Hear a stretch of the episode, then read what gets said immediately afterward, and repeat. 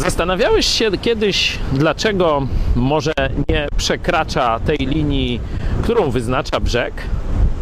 Dlaczego granice tych wszystkich lądów mniej więcej są takie same?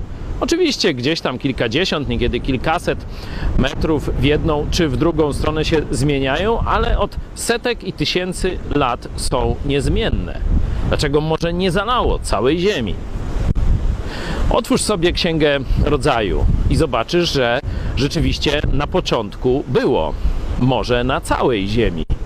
Ale potem Bóg rozkazał i stało się, i pos, pos, powstał suchy ląd, oddzielony od morza i oceanu.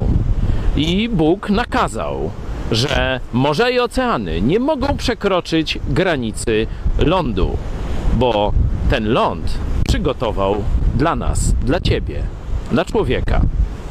Wiemy, jak się później historia potoczyła, że ludzie zlekceważyli to, co Bóg dla nich zrobił, wybrali bunt przeciwko niemu. Ale gdy dzisiaj będziesz patrzył na plażę, czy to latem, czy w innej pogodzie, pamiętaj, że Bóg stworzył ten świat z myślą o tobie, że Bóg ustalił prawa rządzące tym światem z myślą o tobie. Jak myślisz, co chciał w zamian? Żebyś i ty pomyślał o nim,